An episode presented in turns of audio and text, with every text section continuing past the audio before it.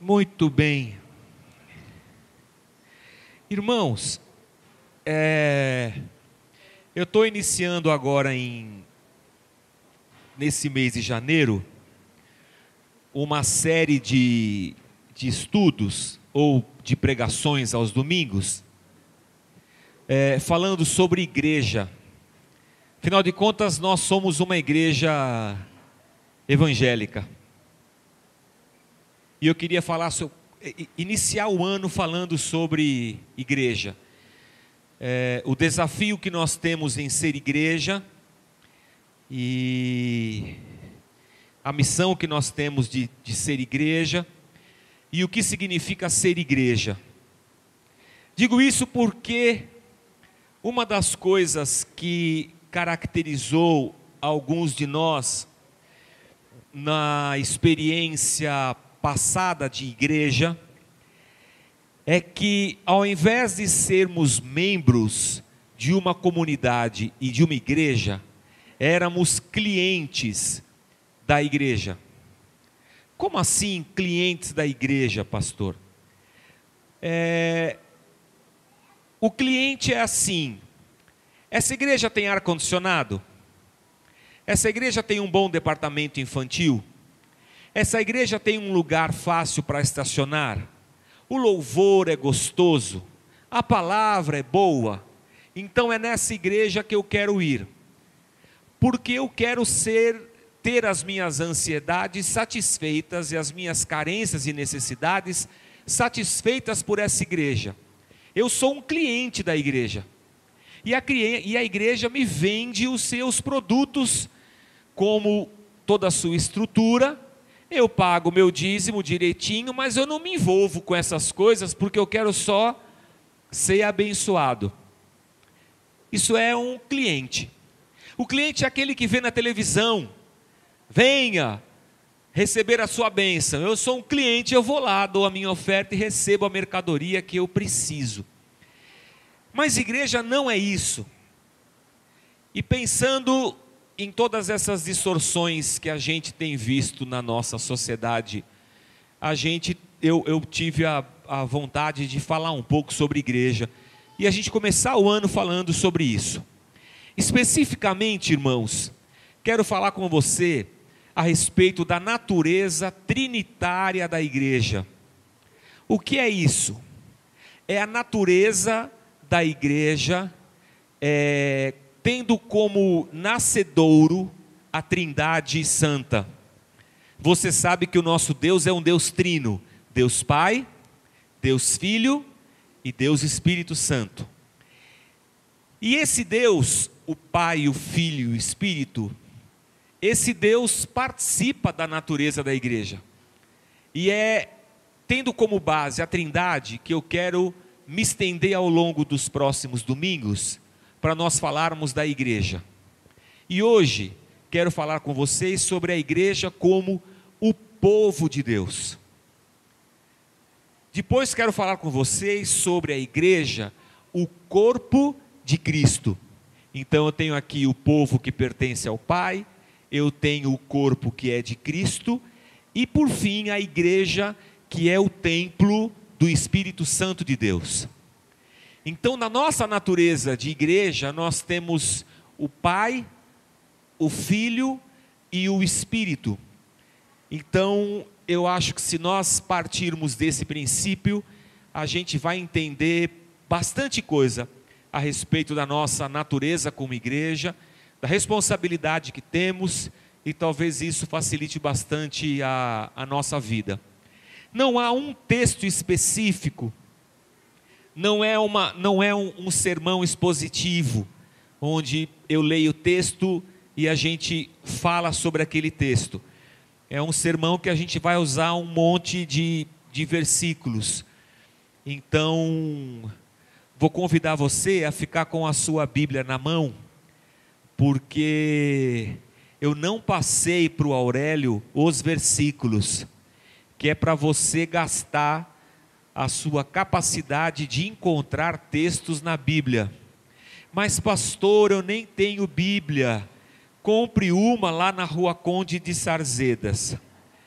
Pastor, eu tenho Bíblia só no celular. Põe no modo avião para o bendito não tocar e abra o celular para a gente fazer a leitura do texto bíblico. Se você não sabe pôr no modo avião, pergunte para o seu neto, ele sabe. Com certeza ele sabe. Ele vai te ensinar como é que põe o telefone no modo avião. Mas o primeiro texto que eu queria ler com você está em Êxodo.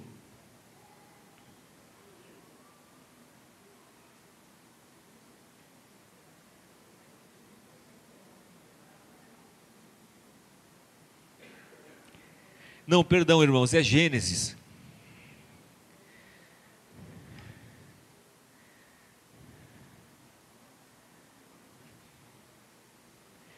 Gênesis capítulo 12. Se a igreja é o povo de Deus, eu vou começar essa análise lá do Velho Testamento. Deus escolheu o povo judeu, certo? Errado.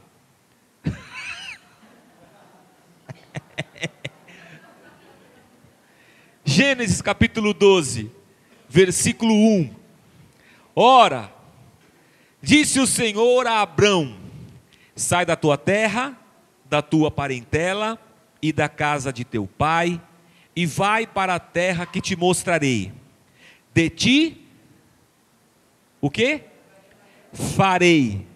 De ti, farei uma grande nação, e te abençoarei, e te engrandecerei. O nome, se tu, uma bênção. Legal. O que esse texto diz para nós? Que Deus escolheu um povo não, Deus fez um povo. E a partir do que Deus fez esse povo?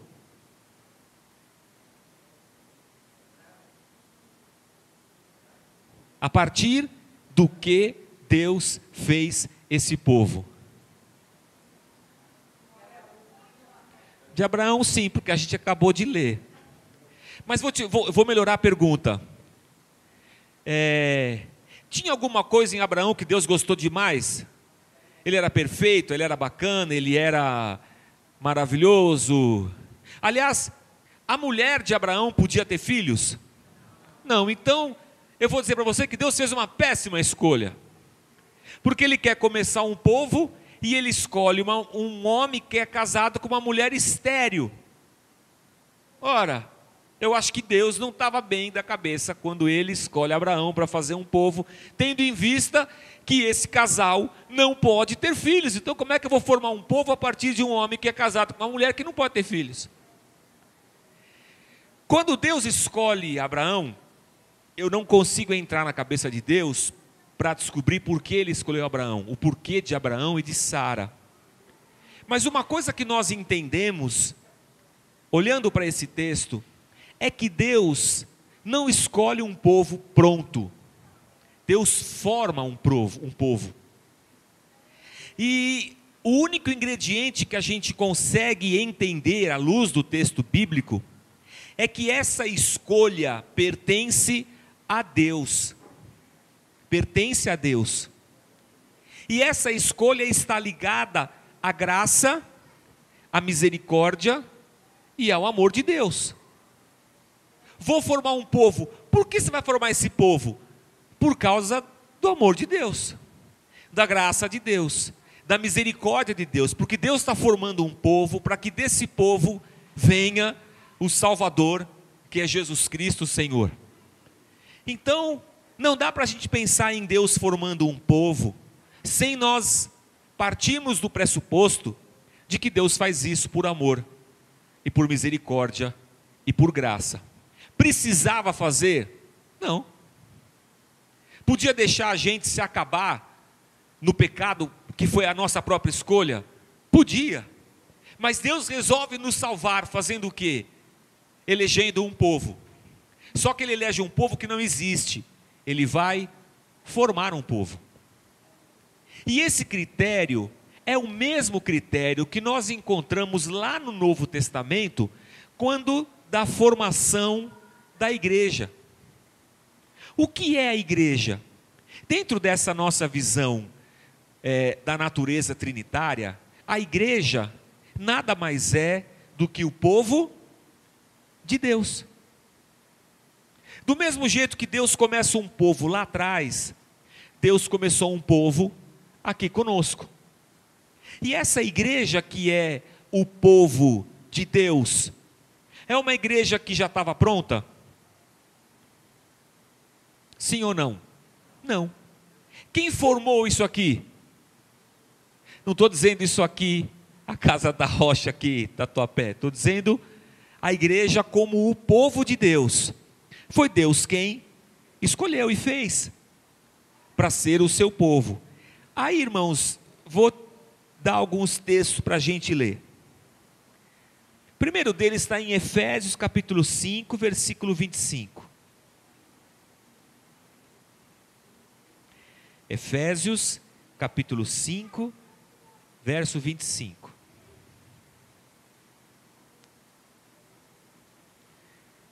Fala assim, ó. Ah, é um texto que não tem nada a ver, tá? Mas tem tudo a ver. Maridos, amai vossa mulher, como também Cristo amou a e a si mesmo se entregou por ela. Vou pegar só a segunda parte do versículo, porque é, o fruto do nosso estudo. Deus, na pessoa do Filho, Cristo, amou a igreja e a si mesmo se entregou por ela. Qual igreja? A batista, a presbiteriana, a metodista, a assembleia. Por qual igreja Cristo se entregou? Oi? O povo de Deus. A igreja, povo de Deus. Que igreja é essa? Ela é visível. Ela é invisível. Invisível por quê? Porque ela é formada por todos aqueles que Deus chamou a partir do seu filho Jesus Cristo. Então, o cara que frequenta a igreja batista aqui na Nova Jerusalém, ele pertence à igreja de Deus. Eu também pertenço à igreja de Deus. Consequentemente, nós somos povo de Deus. Eu e ele somos irmãos em Cristo. Fazemos parte do mesmo povo, da mesma igreja, que não é uma igreja que tem um prédio visível, é uma igreja invisível. Dentro dessa igreja também tem o cara que frequenta uma comunidade lá na África ou na China, uma igreja escondida, ou na Coreia do Sul, onde quer que seja. Existe uma igreja que é um povo de Deus, escolhido por Ele a partir de Jesus Cristo, e esse povo está espalhado sobre a face da terra. E dentre todas essas igrejas, qual é a melhor, irmãos? A Casa Rocha Tatuapé, essa é a melhor. Dentre todas essas igrejas, qual é a mais certa, irmãos? Qual tem a melhor teologia? Percebe que é, é, essas coisas nossas, elas, elas se desmancham diante da grandeza, da natureza da igreja. A igreja é o povo de Deus. A igreja não é uma coisa minha, não é uma coisa sua. Quando a gente começou a Casa da Rocha é muito engraçado, porque é, vocês fundaram uma igreja. Rapaz, eu não sei se eu fundei uma igreja, porque ó, lê comigo esse versículo aqui, ó, Mateus, capítulo 16, versículo 18. Mateus 16, 18. Você achou aí? Se você não achou, está na parede. O Lelo está esperto, eu falo aqui, ele já liga lá. Mateus 16, 18. Eu, eu vou ler um pouquinho antes, tá? Mas eu vou ler desde o 15, ó. Mas vocês, Jesus pergunta para os discípulos: Quem dizeis que eu sou? Respondendo Simão Pedro disse: Tu és o Cristo, o Filho do Deus vivo. Então Jesus lhe afirmou: Bem-aventurado és, Simão Barjonas, porque não foi carne e sangue que te revelaram, mas meu Pai que estás nos céus. Revelaram o quê? Que ele, o Jesus de Nazaré, era o Cristo, o Filho do Deus vivo. Porque aquele Jesus que nasceu em Belém, da barriga da Maria, filho de José e Maria, era, na verdade, o Messias de Deus, Filho de Deus. Ou seja, aquela pessoa que está diante de Pedro é muito mais do que o carpinteiro filho de Maria. Ele é o Deus encarnado, ele é o Messias prometido, ele é o Cristo de Deus, ungido. Ele é o Deus presente, ele é o Deus que veio salvar o povo. E Jonas, e Jonas, Pedro fala isso. Quando Pedro solta isso, Jesus fala para ele assim: Rapaz, Pedro, isso não saiu de você. Você não tinha capacidade, capacidade de falar um trem desse aí. Foi o Espírito Santo que te revelou que eu sou o Cristo, Filho de Deus. Então, eu também te digo que você é Pedro, no grego, pedra. E aqui Jesus faz um trocadilho. Você se chama pedra, mas sobre essa pedra eu vou edificar a minha igreja. Qual pedra? A pedra Pedro ou a pedra que Cristo é, o Filho de Deus, o Cristo, o Messias? Essa é a pedra. A pedra, depois, Paulo vai dizer que os construtores rejeitaram. A igreja está edificada sobre qual pedra? Cristo, o Filho de Deus, prometido. É isso que está no assoalho da igreja. Deus escolhe a partir de Jesus Cristo. E o que ele está dizendo aqui? Eu virei. Sobre esta pedra edificarei a minha igreja, e as portas do inferno não prevalecerão contra ela. Quem está edificando a igreja? Jesus. Quem fundou a igreja, irmãos? Jesus. A igreja começa aqui, ó, nessa afirmação de Jesus Cristo. Essa é a igreja. É o povo de Deus que está fundamentado sobre Jesus Cristo. Ah, vocês fundaram uma igreja? Olha, eu não posso dizer que eu fundei uma igreja porque foi Jesus que a fundou. Não afundou, afundou fundou do verbo fundar, e o a é só um artigo, não é o verbo afundar, daquela aqui do Titanic. Foi Jesus que fundou a igreja. Quando? Cara, lá no primeiro século. Nós somos uma comunidade de discípulos. E fazemos parte dessa igreja invisível que é o que? O povo de Deus. Mas quem está trabalhando nessa igreja é Jesus Cristo. Outra coisa importante de nós pensarmos é que para nós, é, brasileiros, latinos e na nossa língua portuguesa, o termo igreja vem de um termo grego eclésia, eclesia na verdade. Eclesia é o termo grego. Eclesia é uma palavra que no termo grego era usada, por exemplo, quando você ia ter uma assembleia para qualquer discussão e as pessoas eram convidadas a sair da sua casa e ir para a eclesia, porque lá eles iam discutir alguma coisa.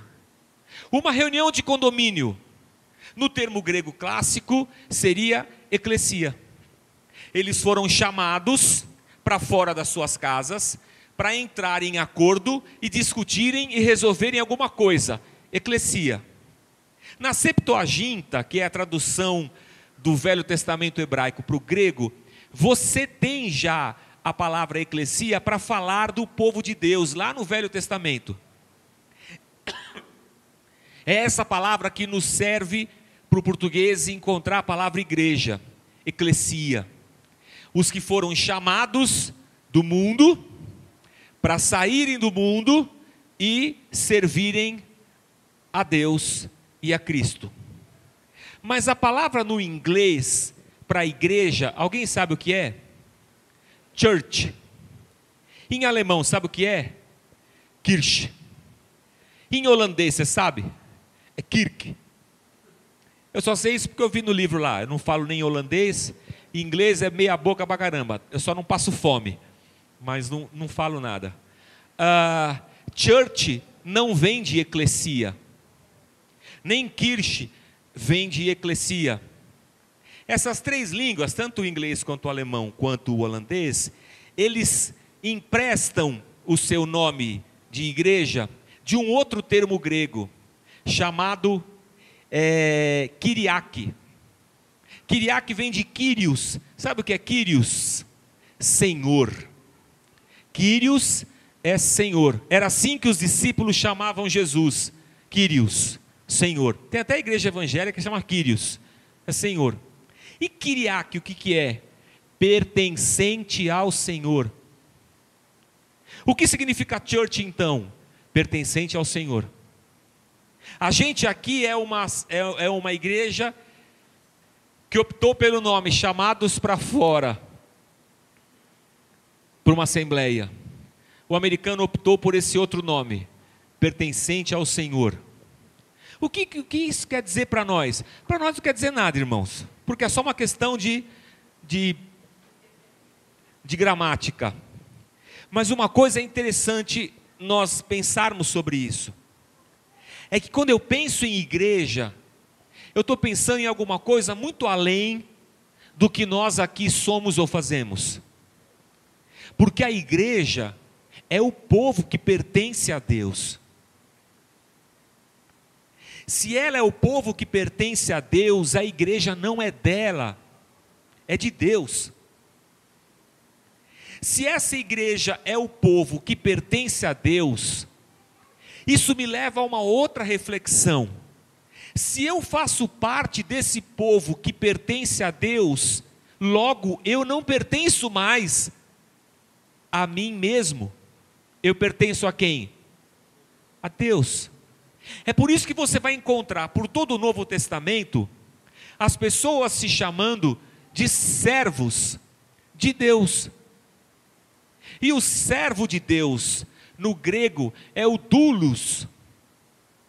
É, os apóstolos, em várias cartas, e Paulo faz isso, Pedro também faz, ele fala assim: Paulo, servo de Jesus Cristo, Pedro, servo de Jesus Cristo. E a palavra que eles usam para servo no grego é dulos, que é a mesma palavra para chamar escravo. O mesmo termo. Escravo é dulos. Então é como se Pedro dissesse assim: Eu, Pedro, escravo de Cristo. Sabe o que é interessante, irmãos? É que Pedro poderia ter usado uma outra palavra para se auto-nomear servo de Cristo. Ele podia ter usado. Agora não vou saber os outros termos em grego, mas vou saber em português. Por exemplo, até já falei isso aqui na igreja. Alguém tem diarista na sua casa? Alguém aqui tem diarista? Eu sei que os dias estão difíceis para ter diarista, porque elas estão cobrando 150 pau o dia. Cara, 150 pau o dia é pouco para quem recebe, mas é muito para quem paga, irmãos. Tudo bem, se você tem uma diarista, um jardineiro, é, em outros tempos da nossa cultura brasileira, eles eram chamados de serviçais. O que é o serviçal? Ele é um servo. É teu escravo? Não. Ele trabalha aqui na minha, na minha casa. Ele poderia ser chamado de servo se nós estivéssemos lá no século 17, 16, 18. Hoje a gente chama de funcionário, de colaborador, de empregado, de diarista, de qualquer coisa assim. Mas ele poderia ser um servo. No grego também existem várias palavras. Só que a palavra dulos, que Pedro usa, que Paulo usa, que os discípulos usam, ela é uma palavra interessante. Não existe um dulos sem existir um quírios. Não existe. Por exemplo, Uma empregada doméstica, uma diarista, você pergunta assim: Eu sou diarista. Ah, legal. Quem que é a tua senhora? Ah, eu não tenho uma senhora. Eu sou diarista em, em várias casas. Ah, legal. Bacana. Eu sou jardineiro, eu sirvo cortando a grama. E, e quem que é o teu senhor? Não, eu, eu, eu, eu sou autônomo. Eu trabalho em várias casas. Ah, você é um dulos. Quem é teu Quírios? Meu Quírios é Jesus Cristo. O dulo sempre está atrelado a um senhor, ele tem um dono. Ele não é um servo autônomo, ele é um servo que tem um dono. Quando a gente pensa em igreja como tendo na sua natureza o fato de ser o povo de Deus, e quando a gente olha para o novo, para o Velho Testamento e percebe que Deus não escolhe um povo formado, Ele forma um povo. E da mesma forma a igreja, ela é não é um povo pronto que Deus salva, é um povo que vai sendo salvo através de Jesus Cristo. Isso nos coloca diante de uma realidade cheia de amor, graça e misericórdia. Somos servos porque Deus nos escolheu. Somos servos porque Deus nos escolheu para que nós fôssemos povo dele. Nós somos povo de Deus. Se somos povo de Deus, Ele é o nosso Senhor. Então nós somos servos dele. Ao mesmo tempo em que isso traz para nós uma manifestação de amor e graça tão grande, porque olho para mim e eu percebo que não fui eu que escolhi ser crente. Não foi uma decisão minha, ah, eu quero ser crente agora, agora eu quero ser budista. Agora eu quero ser shintoísta. Agora eu quero ser hinduísta. Agora eu quero ser. Sei lá. Você percebe que Deus escolhe um povo e Ele continua escolhendo um povo hoje? Ai, pastor. Ô Zé, você encostou a cabeça na parede e apagou a luz. Agora você apagou todas. Ai, aleluia. Então veja só. Ah, mas aí o senhor vai entrar, então. É, isso aí é aquele negócio de ser calvinista. Não, não. Perceba que eu não estou entrando em nenhum aspecto. Eu só estou dizendo que a igreja é o povo de Deus. Um povo que Deus forma e escolhe a partir de Jesus Cristo. Cara, que maluco. Onde você estudou, pastor, o fundamental, o primário? Colégio Espírito Santo. O, o, o irmão de trás, eu não vou chamar você de careca para não ser jocoso. O irmão de trás, onde você fez o primário? Carrão, Sérgio Mineiro. Tavares, onde você fez o primário, Tavares? Roquete Pinto. Aonde é isso aí? Vila Rica. É, o Paulo, Paulo Gerson. Aonde você fez o primário? Escola Estadual São Mateus. Maloqueiro total. É nós. Você é corintiano? Putz.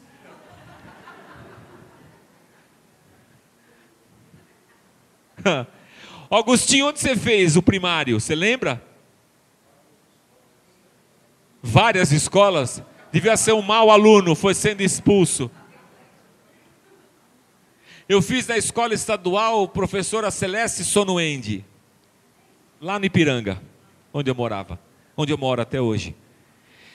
Sabe o que eu acho interessante? É o fato de que eu, eu, eu tenho uma visão assim, ó. Eu estou naquela escola de São Mateus, onde só tem maloqueiro, corintiano, e parece que desce. Você já brincou naquele joguinho que desce uma garra para pegar um, um, bichinho de, de pelúcia? Que a gente. Nosso dinheiro vai tudo embora e você não consegue pegar nenhum? É um horror. É um horror. Eu, eu nem tento porque eu não consigo. Ninguém consegue. Você já viu aquele menino que entrou dentro pelo buraco ao contrário? O, o moleque entrou lá dentro, o filho, e ficou lá no meio dos bichos? Putz. Mas olha só. Sabe o que eu penso? É que lá na Escola Espírito Santo, ou na. Esqueci. Sérgio Pinheiro, ou no Roquete Pinto, ou na Escola dos Maloqueiros São Mateus. Ou na escola que eu nem lembro mais. É como se descesse aquela garra e Deus nos, nos retirasse do mundo. O apóstolo Paulo vai dizer aos Colossenses que ele, Deus, nos transportou do império das trevas para o reino do Filho do seu amor. Deus tira a sua igreja do mundo, do pecado, da morte, da destruição, da inimizade, e a transporta para o reino do Filho do seu amor, a igreja. Eu não quero entrar no aspecto de como Deus faz essa escolha, por que Deus faz a escolha, porque isso não cabe a mim, isso cabe a Deus. O que eu, o que eu sei é que quando eu penso em todas as possibilidades que poderiam ter me acontecido lá na igreja, lá na, na escola estadual de São Mateus, ou lá na Roquete Pinto, quando eu penso em tudo o que poderia ter acontecido com a minha vida, de caminhos bons ou caminhos maus, eu só posso levantar as minhas mãos aos céus e agradecer, porque de alguma maneira, pelo seu grande amor e pela sua misericórdia, hoje, Deus me fez seu povo, e eu não merecia. Eu não fiz nada por merecer isso. Deus me deu. E quanto custou? Nada. Foi a graça de Deus. A natureza trinitária da igreja mostra para mim que foi Deus quem levantou o seu povo, e eu estou no meio desse povo. Eu preciso todo dia dobrar os meus joelhos e dizer: miserável homem que sou. O Senhor me tirou lá de São Mateus, lá da Vila Rica, e o Senhor me transportou para o reino do Filho do seu amor. Eu sou povo de Deus. Isso deveria tirar de nós qualquer tipo de jactância, de orgulho, de inchaço interior, porque eu não sou melhor nem pior. Não foi esse o critério de Deus para a escolha. O critério de Deus para a escolha foi Cristo. Ele me salvou, eu não merecia. Então eu não sou melhor do que o batista, ou o presbiteriano, ou o assembleiano, ou qualquer um, porque nós todos fomos alvos da mesma misericórdia. Qual misericórdia? De Deus. Eu sei que a gente, no, na, no calor da apologia, da apologética, de tentar chegar ao evangelho mais puro e mais simples, a gente é, é até normal que as igrejas se ataquem. E a gente fala, é que aquele lá está errado, aquilo lá está errado. E eles de lá falam assim: ei, aqueles lá estão errados, aqueles lá estão errados, mas no fim do dia a gente se encontra, toma uma cerveja e fica feliz. Eu não tomo uma cerveja porque eu sou crente, eu não bebo cerveja. Mas se você bebe, tudo bem. Mas no final do dia, toma um Coca-Cola, um Guaraná, uma tubaína, um rabo de galo. Mais, mais leve, mais tranquilo. Qualquer coisa assim. Mas você entende que nós somos povo de Deus. Vou continuar aqui citando mais alguns textos que eu tenho anotado aqui no meu telefone, que a letra é miudinha, mas eu enxergo. Abre comigo segundo aos Coríntios capítulo 6.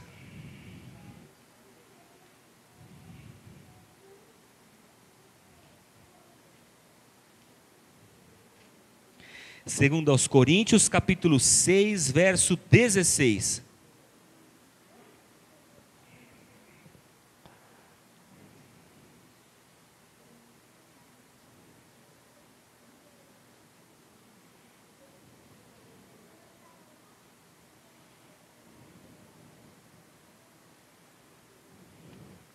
Achamos aí?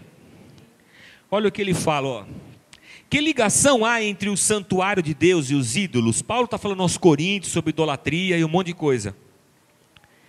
Mas ele fala assim, ó, porque nós somos santuário do Deus vivente, como ele próprio ele próprio disse, e aí Paulo faz uma citação do profeta Oséias, lá do Velho Testamento, que Paulo se apropria do texto de Oséias para aplicá-lo à igreja de Corinto.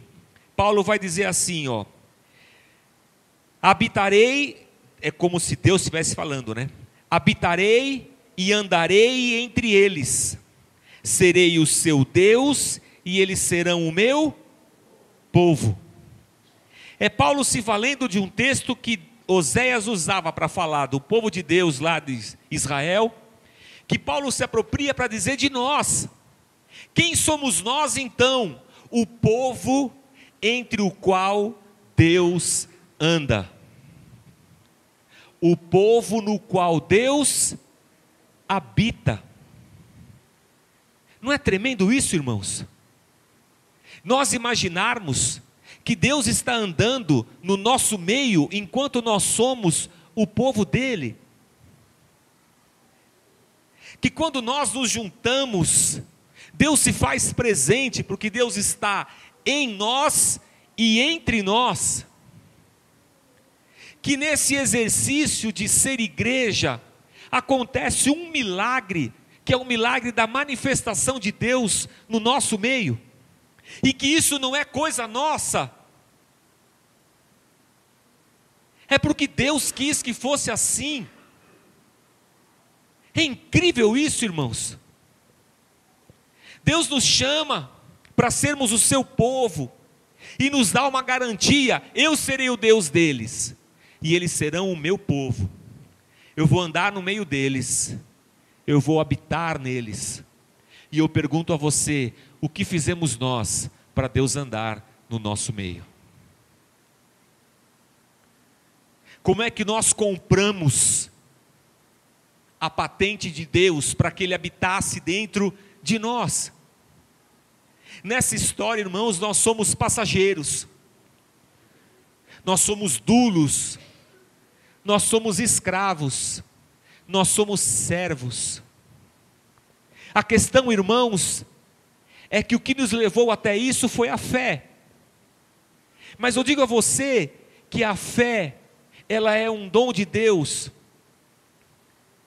E que a gente só se depara com ela e com essa graça de Cristo quando as nossas possibilidades se esgotam. Não é? Porque se eu estou bem e se está tudo bem, você acha que eu estou olhando para mim como um miserável que precisa de Deus? Não. Eu tenho dinheiro, tenho o meu emprego, tenho a minha vida, tenho o meu status, tenho o meu futuro, tenho a minha carreira. Eu não preciso de Deus. Eu não quero Deus. Quem quer Deus e quem precisa de Deus, irmãos? Quem é capaz de olhar para a vida e falar assim: caramba, eu não dou conta da minha vida, eu não resolvo a minha vida. O poder da vida não está na minha mão. Eu, eu, eu, preciso de Deus, eu preciso de uma força superior. É nesse momento em que nós nos vemos impotentes, que nós nos dobramos e nos encontramos com o chamado de Deus, nos chamando para sermos servos e povo dele, para ele ser o nosso Deus e nós sermos pertencentes a Ele.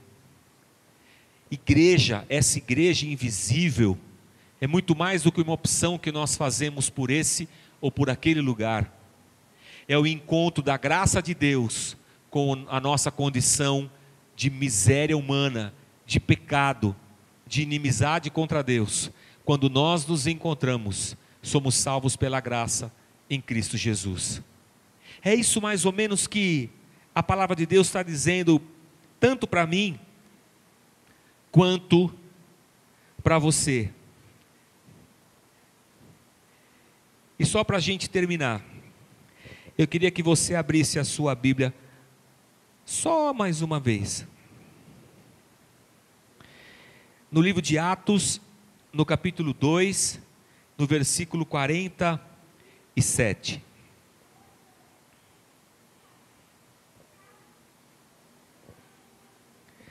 Atos 2, 47.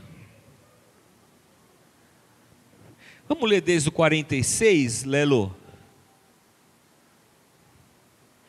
Diariamente, diariamente, os discípulos de Cristo, Cristo já tinha morrido quando esse texto aqui está escrito, quando Lucas o escreve. Diariamente perseveravam unânimes no templo. Olha que interessante. Os cristãos se reuniam no templo dos judeus.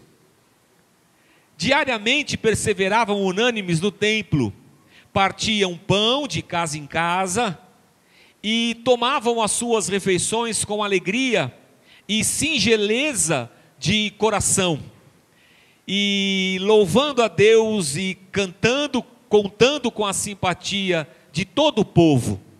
Ou seja, a igreja se reunia no templo, eles partiam o pão de casa em casa, eles comungavam eles tinham comunhão entre eles, e eles iam louvando a Deus e contando com a simpatia do povo, ou seja, quando as pessoas de fora olhavam para eles e enxergavam essa comunidade de discípulos que comungavam, que compartilhavam e achavam isso incrível, e o que acontecia? Enquanto isso, enquanto eles eram igreja e viviam como igreja e comungavam como povo de Deus, enquanto isso, acrescentava-lhes o Senhor, dia a dia, os que iam sendo salvos. Quem acrescentava? Deus. E porque Deus acrescentava? Porque Deus está formando o seu povo. E o que esse povo de fora enxergava na igreja lá dentro? Uma comunidade de gente que louvava a Deus, que se amava, que compartilhavam o pão, que dividiam a vida. E isso fazia com que essas pessoas de fora achassem aquilo bacana. Porque diz que esse povo aqui dentro contava com a simpatia dos de fora. Olha os de fora, pô, que legal isso aí, hein?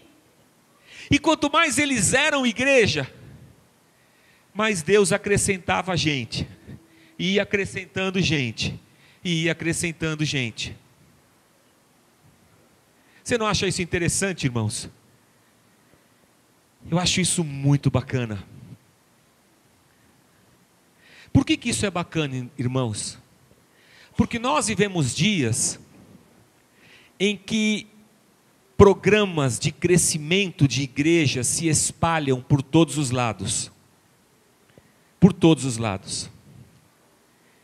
E quando a gente começou a igreja Casa da Rocha, e qualquer igreja que você, você fala assim: "Ah, eu sou da igreja tal".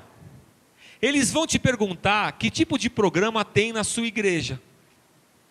Eles perguntavam para a gente: que tipo de programa tem a sua igreja? É uma igreja celular? Não, não é uma igreja celular. É uma igreja no governo dos doze? Não, não é uma igreja no governo dos doze. É uma igreja não sei o quê? Não, não é uma igreja nada. Ah, então lá não tem nada? Não, lá não tem nada. Mas tem culto lá? Tem, tem culto. Porque hoje, parece que mais interessante do que ser igreja é crescer como igreja crescer está mais importante do que ser. E quando Deus nos chama e chama os discípulos, Ele fala que nós seremos sal e seremos luz.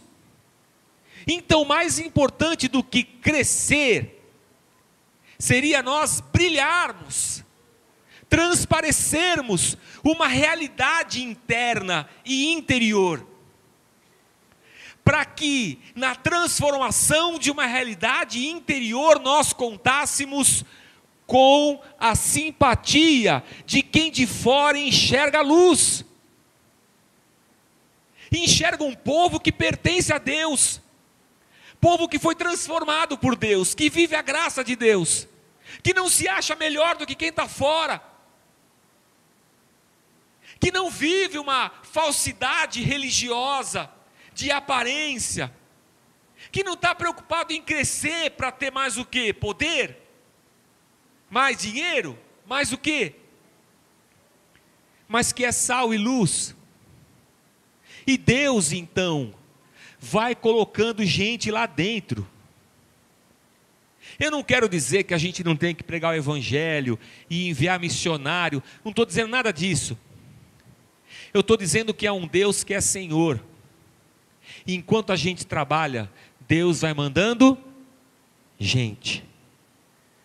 Não é legal isso, irmãos? Eu acho isso legal demais. Porque a gente percebe que nesse negócio todo, nós somos o que? Servos.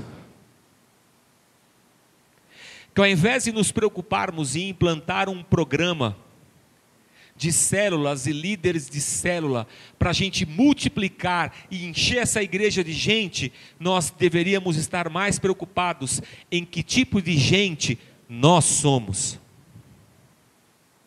Porque não é o meu programa que vai trazer gente, quem vai trazer gente é Deus que acrescenta a cada dia os que vão sendo salvos.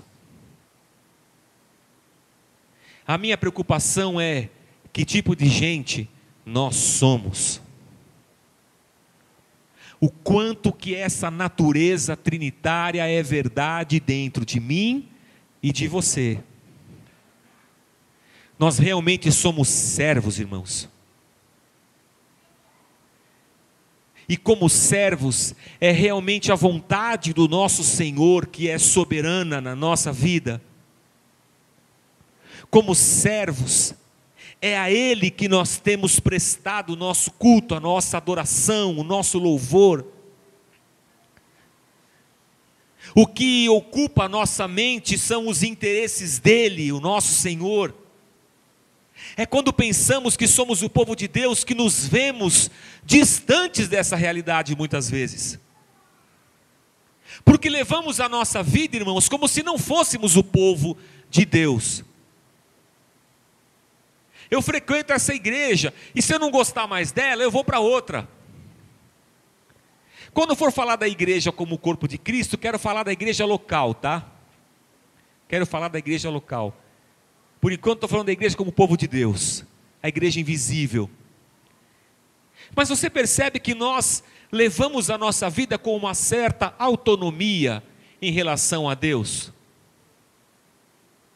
É só de vez em quando que a gente para para pensar, cara, eu sou povo de Deus.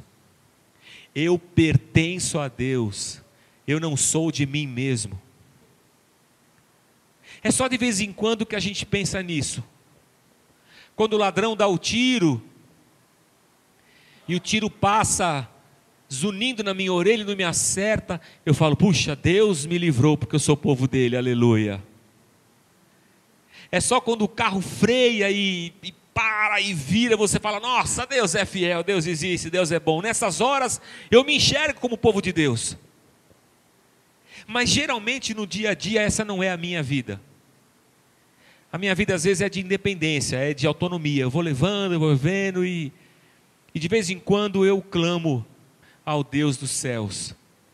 O que essa natureza é, exige de nós é uma entrega pessoal e profunda a Deus e a Jesus Cristo.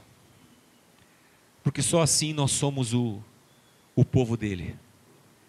É só quando realmente a gente se depara com a nossa finitude, com a nossa impossibilidade, e nós dizemos: Senhor, seja feita a tua vontade e não a nossa. É nesse momento que nós nos entregamos e entendemos, somos povo. Que eu entendo o amor de Deus me alcançando e falo, meu Deus, eu, eu não mereço isso de jeito nenhum. Mas o Senhor me alcançou com a sua graça.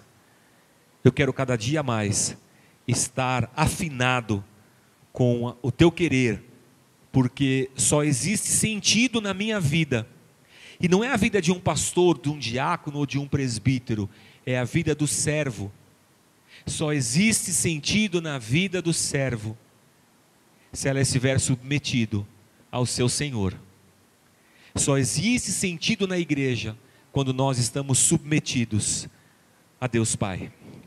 Que seja essa a nossa oração todo dia. Senhor, faz de mim cada vez mais o teu povo. Que cada vez mais a minha vontade se submeta. Que cada vez mais a minha gratidão se manifeste. Cada vez mais o meu louvor se multiplique. Que cada vez mais a tua realidade esteja no nosso meio. Cada vez mais o Senhor seja pleno dentro de nós. E vai acrescentando gente, Senhor. Porque todo mundo que cair aqui para dentro vai te conhecer, em verdade, porque o Senhor está presente em nós e entre nós. E aonde nós estivermos, Deus estará. No trabalho, na escola, em casa. Não é pelo que eu digo, é pelo que eu sou. Que essa seja a nossa vida, em nome de Jesus.